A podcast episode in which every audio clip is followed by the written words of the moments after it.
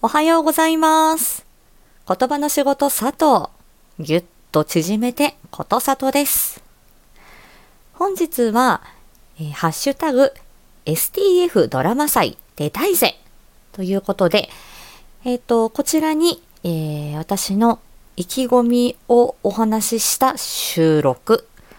えそして、え新作というか、えーこの、え STF ドラマ祭に出たいぜという、えーその私のアピールとしての、えーサンプルボイスを、えー作成したので、そちらを概要欄にお載せしております。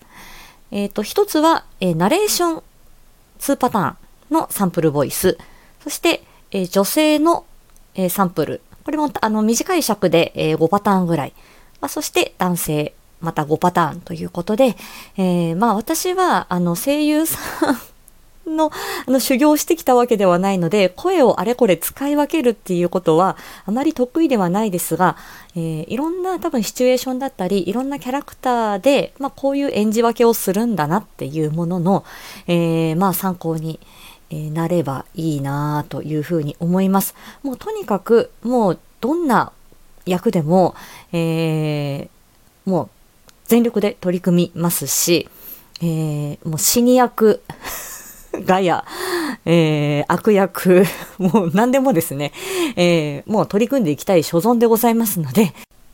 え何卒、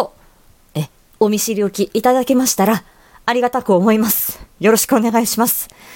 えーまあ、まだこれから、あの、STF ドラマ祭、あの、出演、あ、出演というか、出演希望の方だったりとか、監督で作品を出されるっていう方が、まあ、続々、えーいらっしゃると思います。